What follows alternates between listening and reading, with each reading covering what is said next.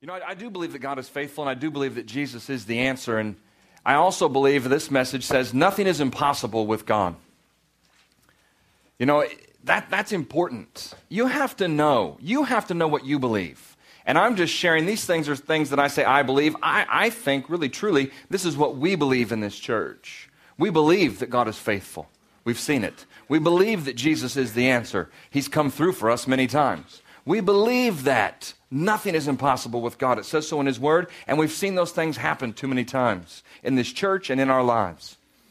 And as we go and as we grow in this, this particular series, a couple more weeks, you know, I, I, think in the end, it comes down to each one of us knowing what we believe. I said it in the beginning. If you don't know what you believe, and I've taught this in Overcoming Faith for years in VBI, it's okay to not know what you believe, but you'd better be searching and seeking God to find out what it is you do believe. Because if you don't know what you believe about your situation, you are fair game for the enemy.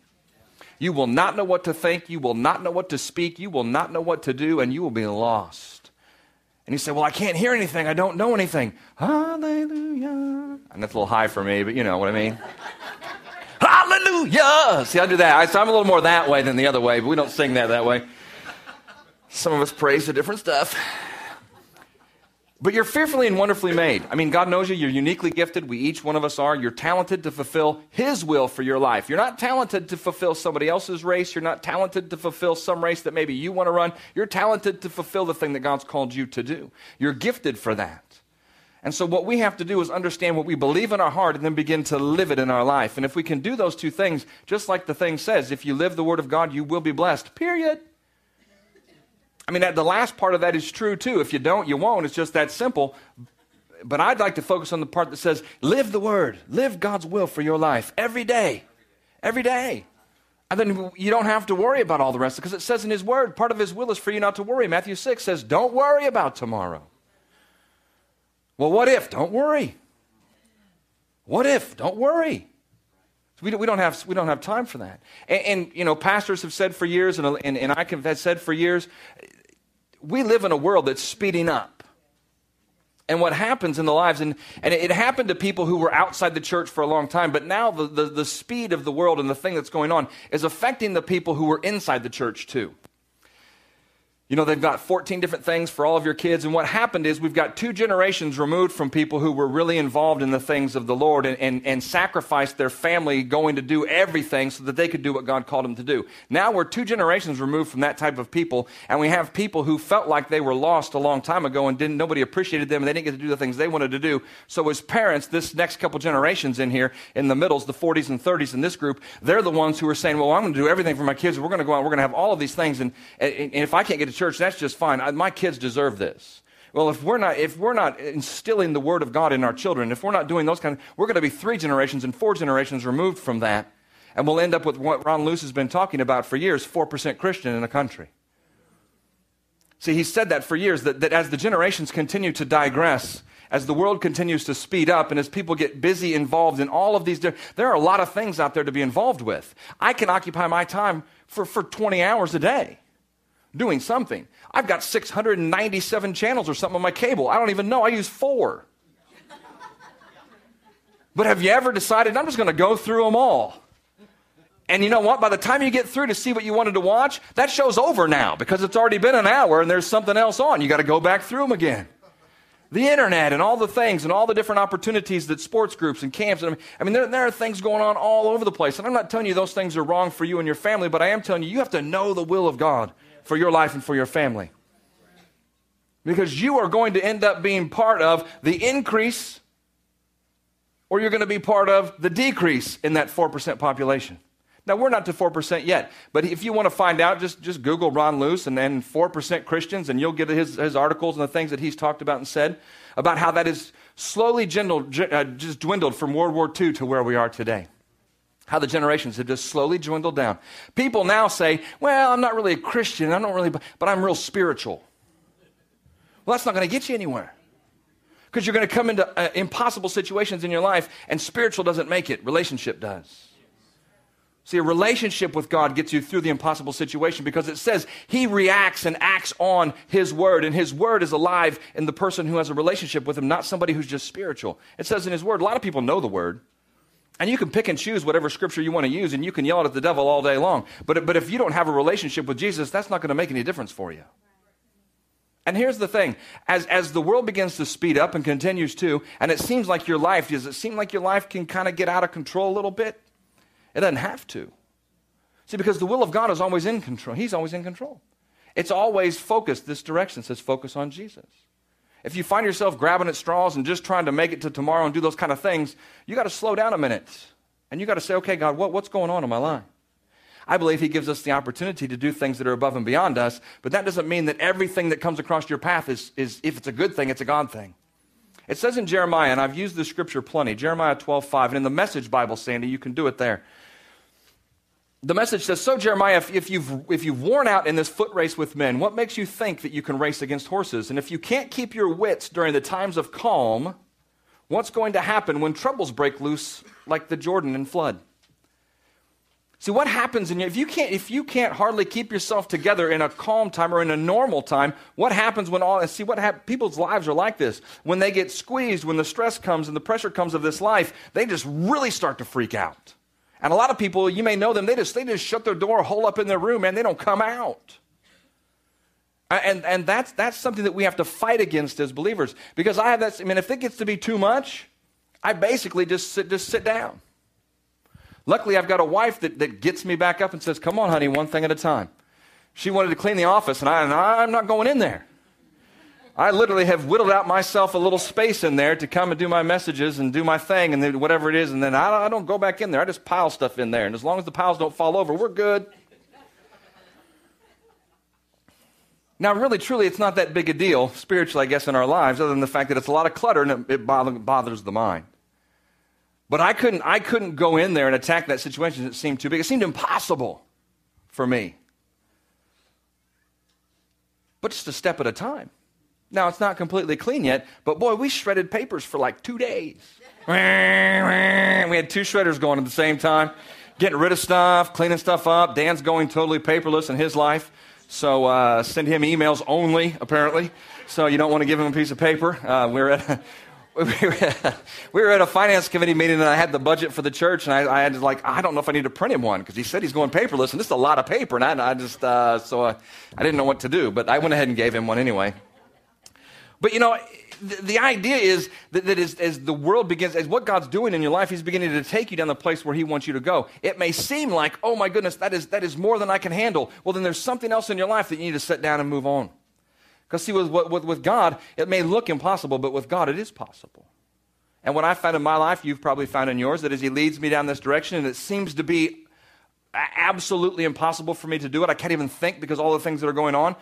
When I begin to seek God's face, He begins to show me the things to shut off, or He begins to show me the things to stop. And you know, when I started thinking about uh, what God, what do you have for us to do in this new position and the things that we're doing, immediately this thought came to me: I'm not going to get to watch TV anymore. Oh, man. Now, I, you know, I mean, I got shows that we watch and things that, you know, but there aren't a lot of them. But we, you know, we kind of, you don't you have a ritual? I mean, it's Tuesday night, Biggest Losers on. I can't, you know, it's, I, I got to get home from Alive really, you know, we get home about 9, 9.30 from Alive, and then we got to sit down real quick so we can DVR, get through our Biggest Loser. And, and what I'm finding is my DVR is getting full and full, and it's getting more and more things in it because I don't have time to watch that. And I can either go with that and say, that's awesome, God, no problem, let's continue to go this direction, or I can feel bad and anxious about the fact that I'm not getting to watch my TV shows. See, as things begin to kind of increase. And really, truly, you know, what's going to increase me as a person, what's going to cre- increase me as a pastor and as a leader? Biggest loser or time in the word ministering to people? Come on. I like Biggest Loser. They change lives there. Man. I won't tell you the other shows we watch. That's the only one. It's the nicest one. But you know, it says in Jeremiah 29 11, it, it, it's, it's, you know, the Lord speaking, and He says, I know the plans that I have for you. They're plans to give you a future and a hope. And, and, and I think as things begin to increase in your life, you have to realize that it may look impossible to you. But see, God is faithful. Jesus is the answer, and it, it, may be impossible with you, but with God, all things are possible. And it says that He's given you a plan, He's created you for a purpose, He's created you for good works. And the idea is that we walk in that thing. Now, here's the key, and here's the part that really makes it difficult for us as believers. No matter our age, no matter our maturity in the Word, no matter where we are spiritually in our lives, the thing that He's calling us to each day is beyond who we are. It's beyond what we can do in our, nat- in our natural ability. You may be gifted and talented in that area, but to do it without all the strings attached and to do it the way that God wants you to do, it's beyond who you are, so you have to rest in Him. See, as things pick up, we worry about how confused, oh, it's going to get anxious. You can start to get fearful, and oh, what's going to happen? Oh, that, see, none of that is in the Word of God that says that's what the person who's following after God. That's the person who's looking on the flesh and looking in themselves and not looking into the Lord and to the Word of God. We have to be careful because it says in Isaiah that we're supposed to enlarge our tent. And part of what I shared today, talking about, you know, nothing is impossible, is, is, is part of a word that I shared with the Alive kids, you know, a few weeks ago. And I shared it on a Wednesday night in here uh, for the offering one time, too, just a short per- portion of it. But God's plan and purpose is always bigger than you and it's past your ability. And it says in Isaiah 54, and you can go there and I'll read it out of the Message Bible. It's verses 2 and 3. It says, Clear lots of ground for your tents. And I, when I read this, when God showed me this scripture, it really was exciting to me. Because in, in, in our lives, we're always believing for increase. We're always believing, you know, but with that believing for increase comes you know, an opportunity to grow and to step out in faith and to do something new, maybe something different, something more in our life. And it's no different in, in, in, our lives, in your life, than it is in this church, too. So I was very excited as I began to read this. But it says that you need to clear lots of ground in your tents, in your, for your tents, make your tents large, spread out. And then it says in this particular version, think big. And God's been giving me that thing since, you know, last year sometime. Dream big, man. Dream no small dreams. It's impossible. I know, but with God, it's not. See, where you are today, who you are today, that's not who God's going to have you be. And He's not going to give you this big dream that you can do. He's going to give you a big dream, and He has a big plan for your life that you can do through Him, but not in your own strength. See, so you have to understand that He's faithful. You have to understand that He is the answer. You have to understand that with God, nothing's impossible. Next week, we talk about love. See, all of these things, we talk about faith today. And faith acts how? By love. God is love. The last one probably be the power of the Holy. I believe in the power of the Holy Spirit. See, with all of these things working together, there's nothing, there's nothing that the devil can do to stop you. But if you mess these up and you don't know what you believe, you're a sitting duck for the enemy. And I believe as we grow in this church, as we grow in our lives, we, we have to know, you're going to have to know what you believe. And I, you know, I said to Corey this week, you know, I got like six things, man. I got like six messages, and it's just they're all mixed up together. But the, I mean, that is what I believe. That is what I stand on. That's what I've built, uh, you know, our life on. That that is the direction. That is what God showed me. That's what He spoke to me. That's what I've learned. That's what I've seen Him be. I mean, I know He's faith. I mean, those are all the things that I know that God's put in my heart. So I don't want to bore you after six months of this, but I'm telling you, man, you're going to have to understand and maybe roll in this a little bit for yourselves where you are, and you're going to have to enlarge your tent. You don't want to be the smallest tent in the biggest neighborhood of tents. It'll create tent envy. And you'll be looking around at all the other big tents that are full of God's blessings. Huh? I mean, uh, you know, it. I don't even know if I can say that, but anyway. But you know, I mean, uh, it, create, it creates this idea where you start looking around and you become discouraged and disappointed because they're, they're all the tents. So you may have known somebody who got saved after you. Maybe you led them to the Lord, but they did, they, they enlarged their tent, man. They changed the way they thought. They changed their perspective. They, they just said, man, what you, sh- man, that is awesome. And now they have gone past where you are. How good does that make you feel as a person? So you should be right. You should be going. To, God doesn't say stay still, stay right. He says stand still, but he sees what? Says what? See the salvation of the Lord. He doesn't say stand still and be nothing. He doesn't say focus on me and not grow. He doesn't say lean on the word and sink. See, all the things in Him are growth, and all the things in Him are big, and all the things in Him are past where we are. But it says you need to make room for your growing family. You're going to need lots of elbow room for your growing family. Praise God. Dan's going to have another set of twins. No, I'm just kidding, bro. I'm just, I'm just, no, I, that was not God. I just, no, I didn't hear nothing. I'm just saying, you know. All things are possible. He's got the most kids that I know. So, you know, I mean, he's got five, and, you know. But think about that in this church. So, you're going to need lots of room. You're going to need lots of elbow room. You haven't been there, there, probably in the new building. You probably haven't been in that place, but there is lots of elbow room. There is lots of room for growth. There are lots of room for expansion. There are lots of room for a lot of things. That's expanding our tents. But let me tell you where we are. T- See, you can think, well, when we get there, then we'll, no, you expand your tents. You begin to expand your, your place of right now so because then it f- begins to fill that place. Begin to expand the tent in your life. Begin to expand your vision. Begin to expand your thinking. Begin to expand your giving. Begin to expand everything that's, that you're about. Begin to stretch past where you are. The old boundaries and the old barriers that used to keep no limits with God. Nothing is impossible. As He leads you and as He guides you, He will provide for you. Enlarge your tent, enlarge the place of your dwelling. You're going to need elbow room for your growing family. You may not be having more kids, but you may be having more things in your life that you're going to have to do. Maybe it's a small group. Maybe it's an opportunity to have people into your home. Expand your thinking, expand your tents, expand what you're going after, expand what you're believing for, expand what you're speaking, expand what you're meditating. See, if you can change this whole perspective, then you begin to change your situation here in this realm. You have to change it first in the spiritual realm before you'll ever see it in the natural realm. And if you won't change it in the spiritual realm, that's by thinking, by speaking, and by acting on, then you're never going to see it here in this earth. It may be God's best for you. It may be God's plan for you. It may be what He wants you to do. But if you will not do it first spiritually in your life, in the unseen portion, in the unseen place, if you won't speak it forth and, and write it down and meditate it and begin to act towards it, begin to believe that that's true, begin to see it in your place of dwelling, begin to see it in your business, begin to see it in your kids, begin to see it in your family. If you won't begin to do it when you can't see it, you won't ever see it. Seeing is not believing, believing is seeing. And you have to get to that point in your life. It says here, it says, you're going to take over whole nations. I'm still in the same scripture. You're going to take over whole nations. You're going to wrestle abandoned cities. And then the last portion of this is important because this is where we begin to falter and this is where we begin to get a little uh, leery. It says, Don't be afraid, you're not going to be embarrassed. See, what's the first thought? I don't want to say that because I might be embarrassed. It might not happen. What would people say? But it says right here to do it. Think big. Expand it. Use plenty of rope. It says drive the pegs deep. Because when you have a bigger structure, there's more resistance when the wind comes and when things happen and your tent stakes have to be down in the ground. When Terry was here and he had his tent down in, in, in Greenwood, we went down and saw it, this gigantic tent for the 99. He said they used to, they, they hammered stakes like the circus, you know, in these parking lots.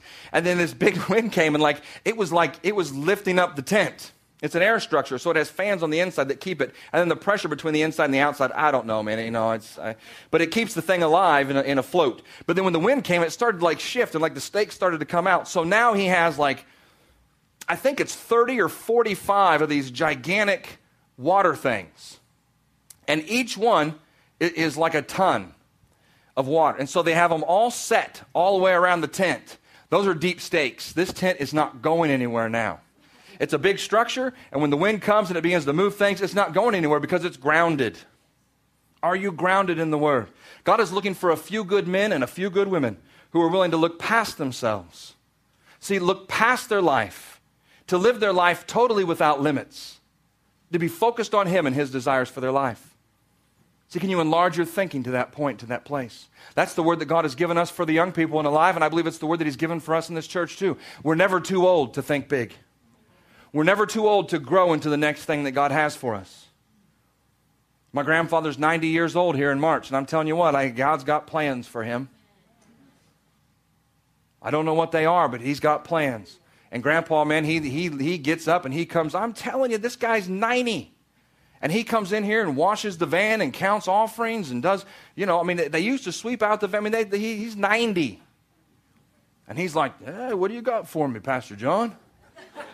I said, Well, you can call me John because I'm your grandson. He goes, Oh, you're Pastor John. Okay, Grandpa. because it is mental. It is mental. And you have to begin to understand that Matthew 11, 12 isn't, isn't about a bad thing. Matthew 11, 12 says, you know, the kingdom of heaven suffers violence, but the violent take it by force. And if you read it in, in the New Living Version, it says, and from the time of John the Baptist began preaching until now, the kingdom of heaven has been forcefully advancing, and the violent people are attacking it. See, the, the, the, the sword of the Spirit is a, is a, it's an actual offensive weapon. He's giving you the shield of faith, but he's giving you an offensive weapon to begin to speak those things. Pastor Bill's taught us for years that violent part means the energetic and enthusiastic people. I believe that there are things out there that you face that look impossible to you. But if you'll see by the eyes of faith, if you'll keep yourself focused on Jesus, you'll realize that nothing is impossible with God. Nothing is impossible. It's not just getting by. It's that, heck yeah, I got more than enough. Ephesians, you know, I mean, I'm like, I am exceedingly abundantly above all that I could ever ask, hope, and think. The mind is a powerful tool. I mean, it is a powerful tool. If you'll begin to use it the way that God created it to be used. Because if not, it's a power, powerful tool for destruction in your life. People are messed up, and not because of things they've gone through, but because of things that they continue to meditate. We've got young people who are single moms in this place, and, and we're working with them and trying to get them, you know, to go from one level to the next level to the next level. And it may be a single mom or it may be a, a, a different situation, another fam- maybe a family. But when you're hooked into the system of this world, when you're hooked into the governmental system, it is difficult to begin to break you off of that system because your mind has been trained to be part of that system. See, that keeps you trapped. And then you say, well, you don't have to be on food. You don't have to be on welfare. And there's nothing wrong with being on those things. I'm not saying that. But what I'm saying is we have people who say, I know God said that, and I know that's what I'm supposed to do. And then they have a storm that comes, and they're new in the Word of God. And so all of a sudden, the Word is not really rooted in the inside of who they are. And they begin to waver back and forth between two opinions, and then all of a sudden, they find themselves in trouble again. What we need to do is take a place and have a place like Pastor Pam has had in her heart where we can get this, this eight, eight bedroom apartments, these eight apartments, and we take these ladies and we set them up in that place. And then we don't just help them, but then we begin to retrain the way that they think about who they are in their situations. Because if you can retrain the way that people think, then you'll be able to train, change their life. But if you can't change the way somebody thinks about themselves and who they are, that is deep-seated stuff. The mind is a powerful, the mind is a powerful tool, and the world has used that against the people all of their lives. It's generational. It's been going on in their family for all these years. You want to take somebody that's fourth generation walking in poverty and food stamps and welfare, and you want to tell them that they can have an abundance in Jesus Christ. It's going to take a little bit more than just a little message on Sunday and pat them on the bottom and see them out the door. So you got to run. No, don't pat them on the bottom. That's right. Pat them on the yeah. Pat them on the back. Sorry, Dan. See, I got good people around me. Thank you. Thank you very much. Appreciate that. That's good stuff. I did that once. I was coaching girls basketball and I got really excited. And the girls did something, you know, and they all, and I've, I've done nothing but coach boys. And so, you know, I mean, I coached girls basketball and it was freshman girls and I was like, man, we were jumping up and down and one of them ran by and I went, whack. I went, oh, I liked this job. She stopped and looked at me and I looked, sorry, that won't happen again. So, yes, pat them on the head. We pat them on the head, give them a hug as they walk out. But you got to change the way people think. God is bigger than the things that you face. Look at Numbers real quick as we go. Okay, look at Numbers in chapter 13. And this is what I'm getting at when I say that you have to change the way that you think. 1 John 4 4 says that he, that he is greater. See, God is greater than he who is in the world. It's a little math thing. Okay? And because A is bigger than B, and B is bigger than B, B is bigger, he is bigger than the devil. He's on the inside of you, therefore you're bigger than the devil. But if you cede that off, if you give that away, cede C E D E, not like plant it, but as you give it away, you give away all the authority and the dominion by walking in doubt, walking in fear, walking in unbelief, then you're not bigger than the devil anymore. And you want to know why he's running over you? Is because you've given away all that stuff with the thing that you're thinking and the thing that you're saying. But if you can continue to meditate the right word, begin to speak the word, begin to do, see, it says in Joshua 1 8, man, it'll make your way prosperous and you'll have good success, period. That's the end of the story. You will see impossible things happen in your life. It says in Numbers, and this is where they got into trouble. It says, Caleb quieted the people before Moses in verse 30 and said, Let us go up at once and take possession, for we are well able to overcome it. And they had just gone back and they just talked about how, how all the things that they saw in the promised land were exactly the way that God said. It was all the stuff that God had promised them, all the stuff that He had told them.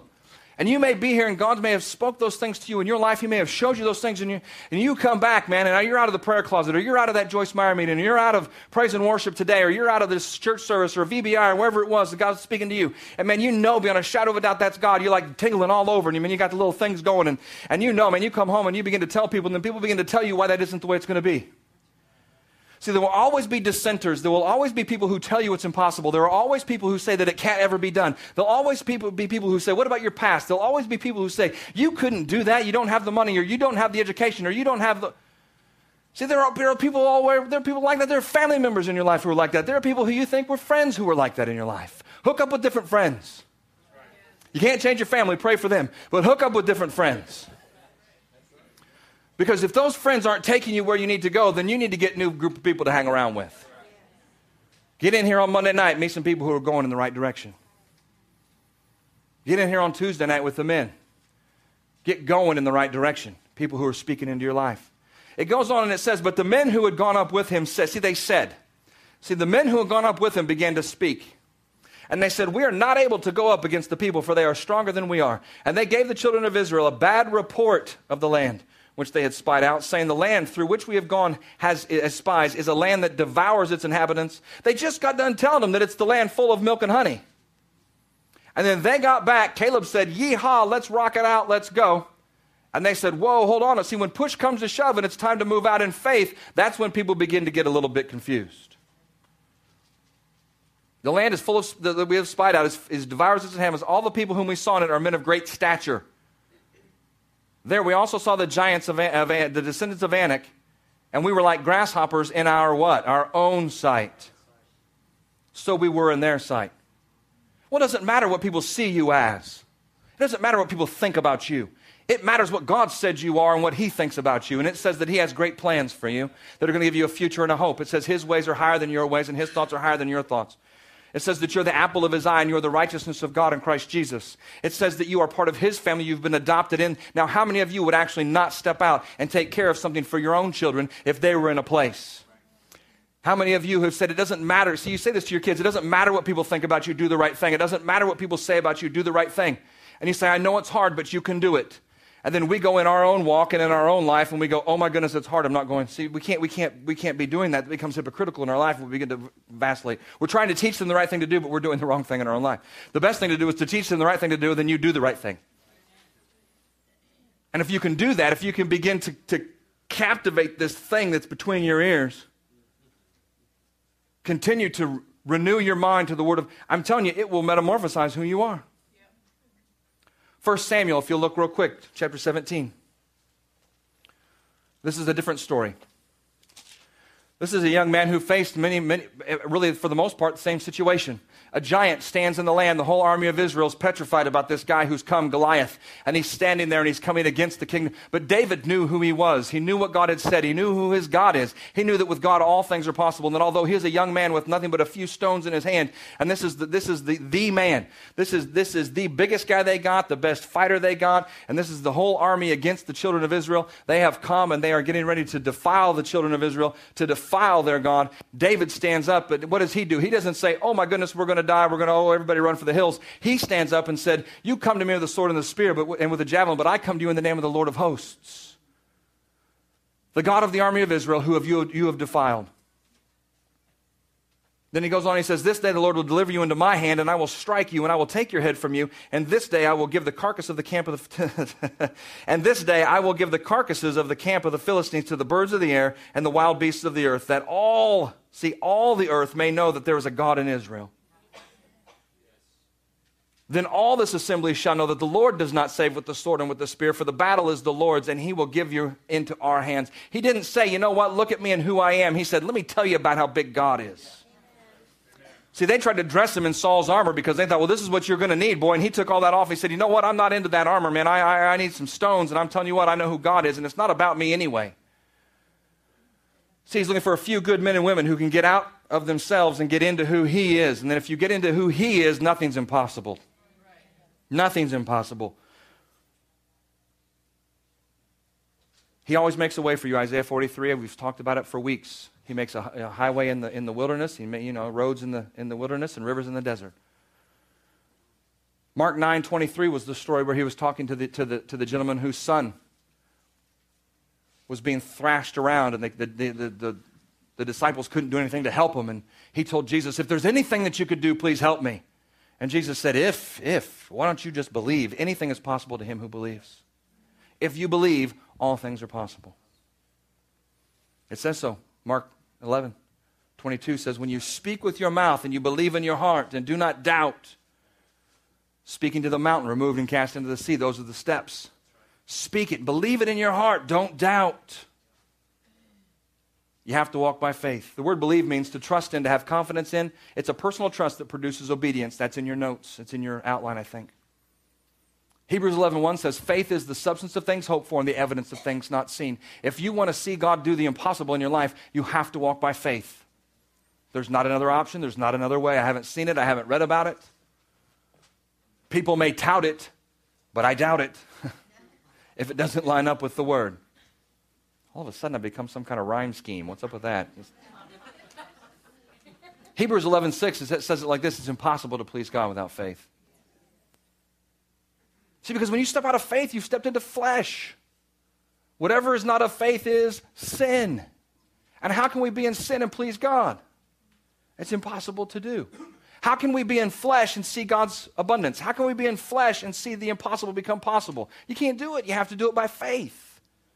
If you could do it in the flesh, you woulda. I don't know how many people over this last year God really began to show that to me, and that became you know one of my answers. Pastor Bill would ask, you know, what, you know, does the Word of God say? What's the Holy Spirit speaking to you? You know, what are you doing? And what God was telling me over this last year, I was asking people this question. If you knew what to do, I mean, would you fix it? Yeah. Well, then do you know what to do? No. Well, then we need to pray because Jesus is the answer. And He will tell you and He will speak to you the things that you're supposed to do. He will give you. See, He'll give you the plan, He'll begin to pour it out in your life. If you look, faith requires action in your life. It's not just about men- mentally believing, but it, it's actually faith without works is dead. James chapter 2. James 1:22 says, "Be you doers of the word and not just hearers only." See, there has to be action to your faith. And as we talked about increasing our tents, you know, in Isaiah, get those things out, get the stakes out. There's action to that. What is that action? You're speaking it. Don't go out to your neighbor and move your fence two feet over. You know, they're not going to appreciate that. But in your speaking, in your meditating, the way that you walk and carry yourself in your giving, in your, in your believing for people, in your speaking of the word and ministering. See, we're all ministers of the gospel somewhere. But I'll be embarrassed. I'm not sure about it. It says in the scripture, don't be. I don't know what I'll say. God will show you. I know God's called me to do that, but I just don't know what to do. See, I hear that all the time. Well, I don't know what to do either. Good luck. I'm not you. The only person that can know what you're supposed to do is you. I can tell you what the word says. I can tell you if it sounds like what the word says, and I can tell you if it sounds like or feels like to me it's the Spirit of God. But I can't tell you what the Spirit of God is telling you. It says in 1 Corinthians chapter 2 that only you know those things. That's why it's important when mama tells you, you got to get your own face, son. You got to pull your bootstraps up and you got to get going. You got to do it yourself. You got to know God is faithful. You got to know that Jesus is the answer. You got to know that nothing's impossible with God. We'll finish here in Exodus. You have to know the plan. It says in Exodus chapter 14, and this is a story that God gave me to share with the young people, and I shared it in here on that, on that one day. But I wanted, I wanted to share it again here on, on a Sunday morning and share this with you because it's important. If you're going to see the impossible become possible with God, you, you have to know what God is saying to do. I, I, you know, there, there weren't times and places in the Word of God where somebody saw something, you know, especially the children of, of Israel as they went through all the things that they went through. God always spoke to the, he always spoke to the leader first. He always told them this. Is, he took Joshua aside and said, okay, this city is yours. I'm giving it to you. This is how you're supposed to do it. See, there's a plan. And then you have to be the one who then walks out that plan. And if you will walk out that plan, Joshua didn't do anything to those walls. He just blew the trumpets like God said, and then God did something.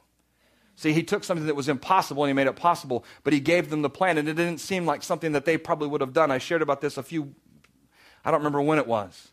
This last May, maybe. See, these were fighting men. These were people who were about, they were sold in. They were people who killed people and did that kind of stuff. And God said, Be quiet, don't talk, walk around the city all the time, and then blow a horn. See, that probably didn't make much sense to their mind. In Exodus chapter 14, the Lord spoke to Moses, saying, See, they were in a place where they'd come out of Egypt, and now they were in a place where they were in front of the Red Sea. And now, not yet, but here shortly, all of a sudden they look back behind them, and here come the children, uh, or the, all, the, all the armies of Egypt coming to get them too. So now they're between a rock and a hard place. Not only were they just now in front of the water saying, Well, this is a pretty difficult place, Moses, you big dummy, how'd you get us out here? They were always ungrateful for the good things that God had done. He just got them out of Egypt. We can go back to Egypt. We were slaves in Egypt. You want to go back to being a slave? That's what you begin to speak to people as they begin to waver back and forth. You begin to grab them out of those clutches and say, Come on, come on, come on. You're almost there. You're almost to that point. Don't go back.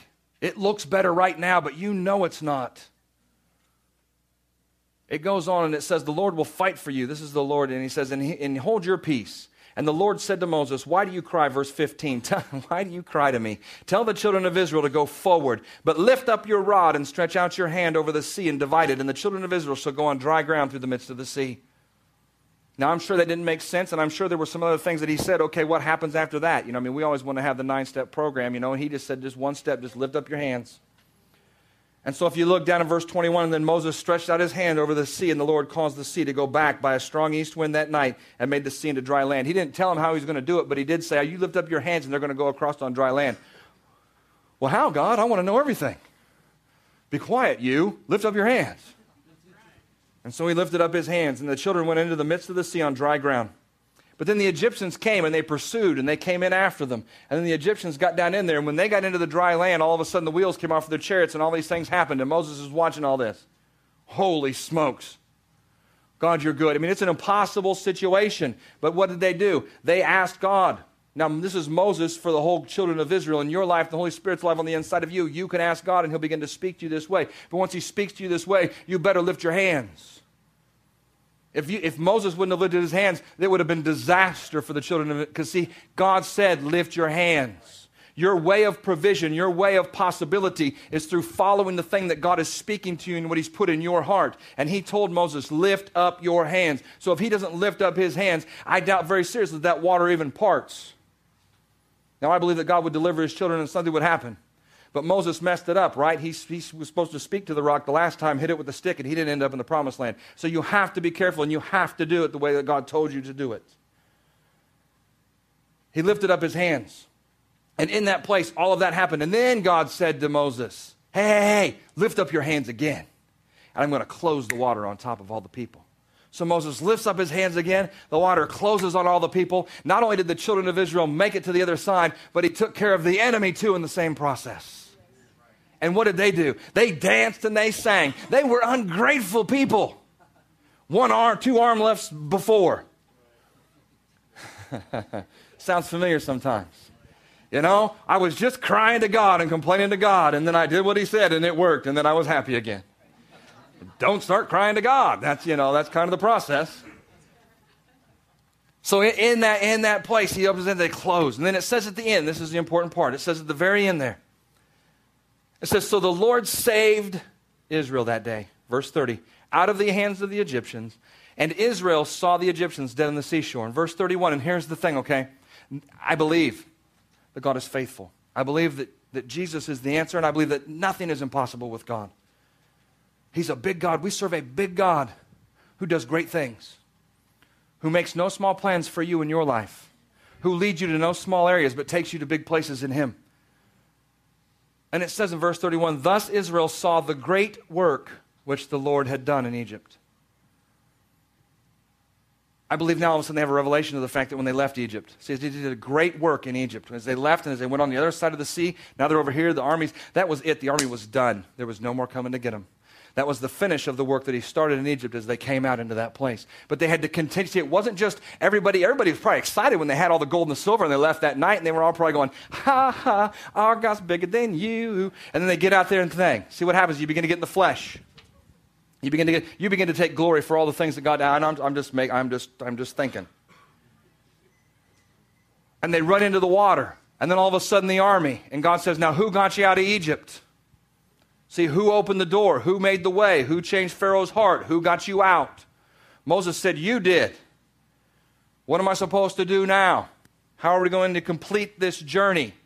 Lift your hands. Lifts his hands. See, Abraham didn't ask, How's this all going to happen? Abraham packed up his stuff and moved. Moses didn't ask, okay, well, then what? When I lift my hands, then what am I supposed what am I supposed to do after I lift? I'm going to lift my hands. Don't worry, I'm going to do that. But I, I you know, I just want to know, you know, I, oh, don't worry. I'm going to be I'm going to do it. No, you won't. Until you feel like you know the things you're supposed to know. Faith says it's not what you know, it's what he knows. Faith says it's not about you and what you can do, it's about what he can do.